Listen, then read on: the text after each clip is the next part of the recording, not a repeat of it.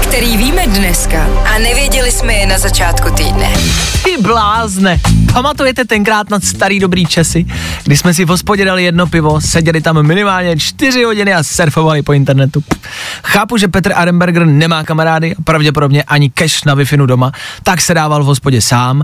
Jo, jo, to jsou takový ty šprti, který dostávali na škole šikanu a teď to konečně můžou všem vrátit a wi to už si nás zasáhnul na naše nejcitlivější místo. wi ne! Andrej Babiš, jo? Plán je, že 17.5. bude moct uvnitř sportovat 10 lidí 30 venku, o týden později 30 uvnitř, 50 venku a 31.5. 100 a 200. Ve stejný den by se mohly rozjet i amatérské soutěže. Mm, nevím pak, že vám trigonometrie v reálném životě k ničemu nebude. Je na čase, vleky se v květnu pomalu začaly rozjíždět, koupáky otevřeme na konci listopadu a amatérský soutěže, ty mám pocit, že tam jedete už nějakou dobu a teda zatím jenom vyhráváte chlapi. Máte partnerku?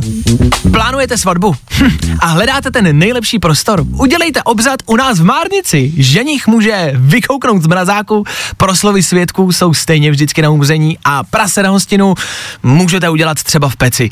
Není vám to pochutí? No, pochopitelně. Pořád asi lepší, než mít ale svatbu v dětském parku. Na druhou stranu, dětí tam asi bylo dost, ne? Tři věci, které víme dneska a nevěděli jsme je na začátku týdne.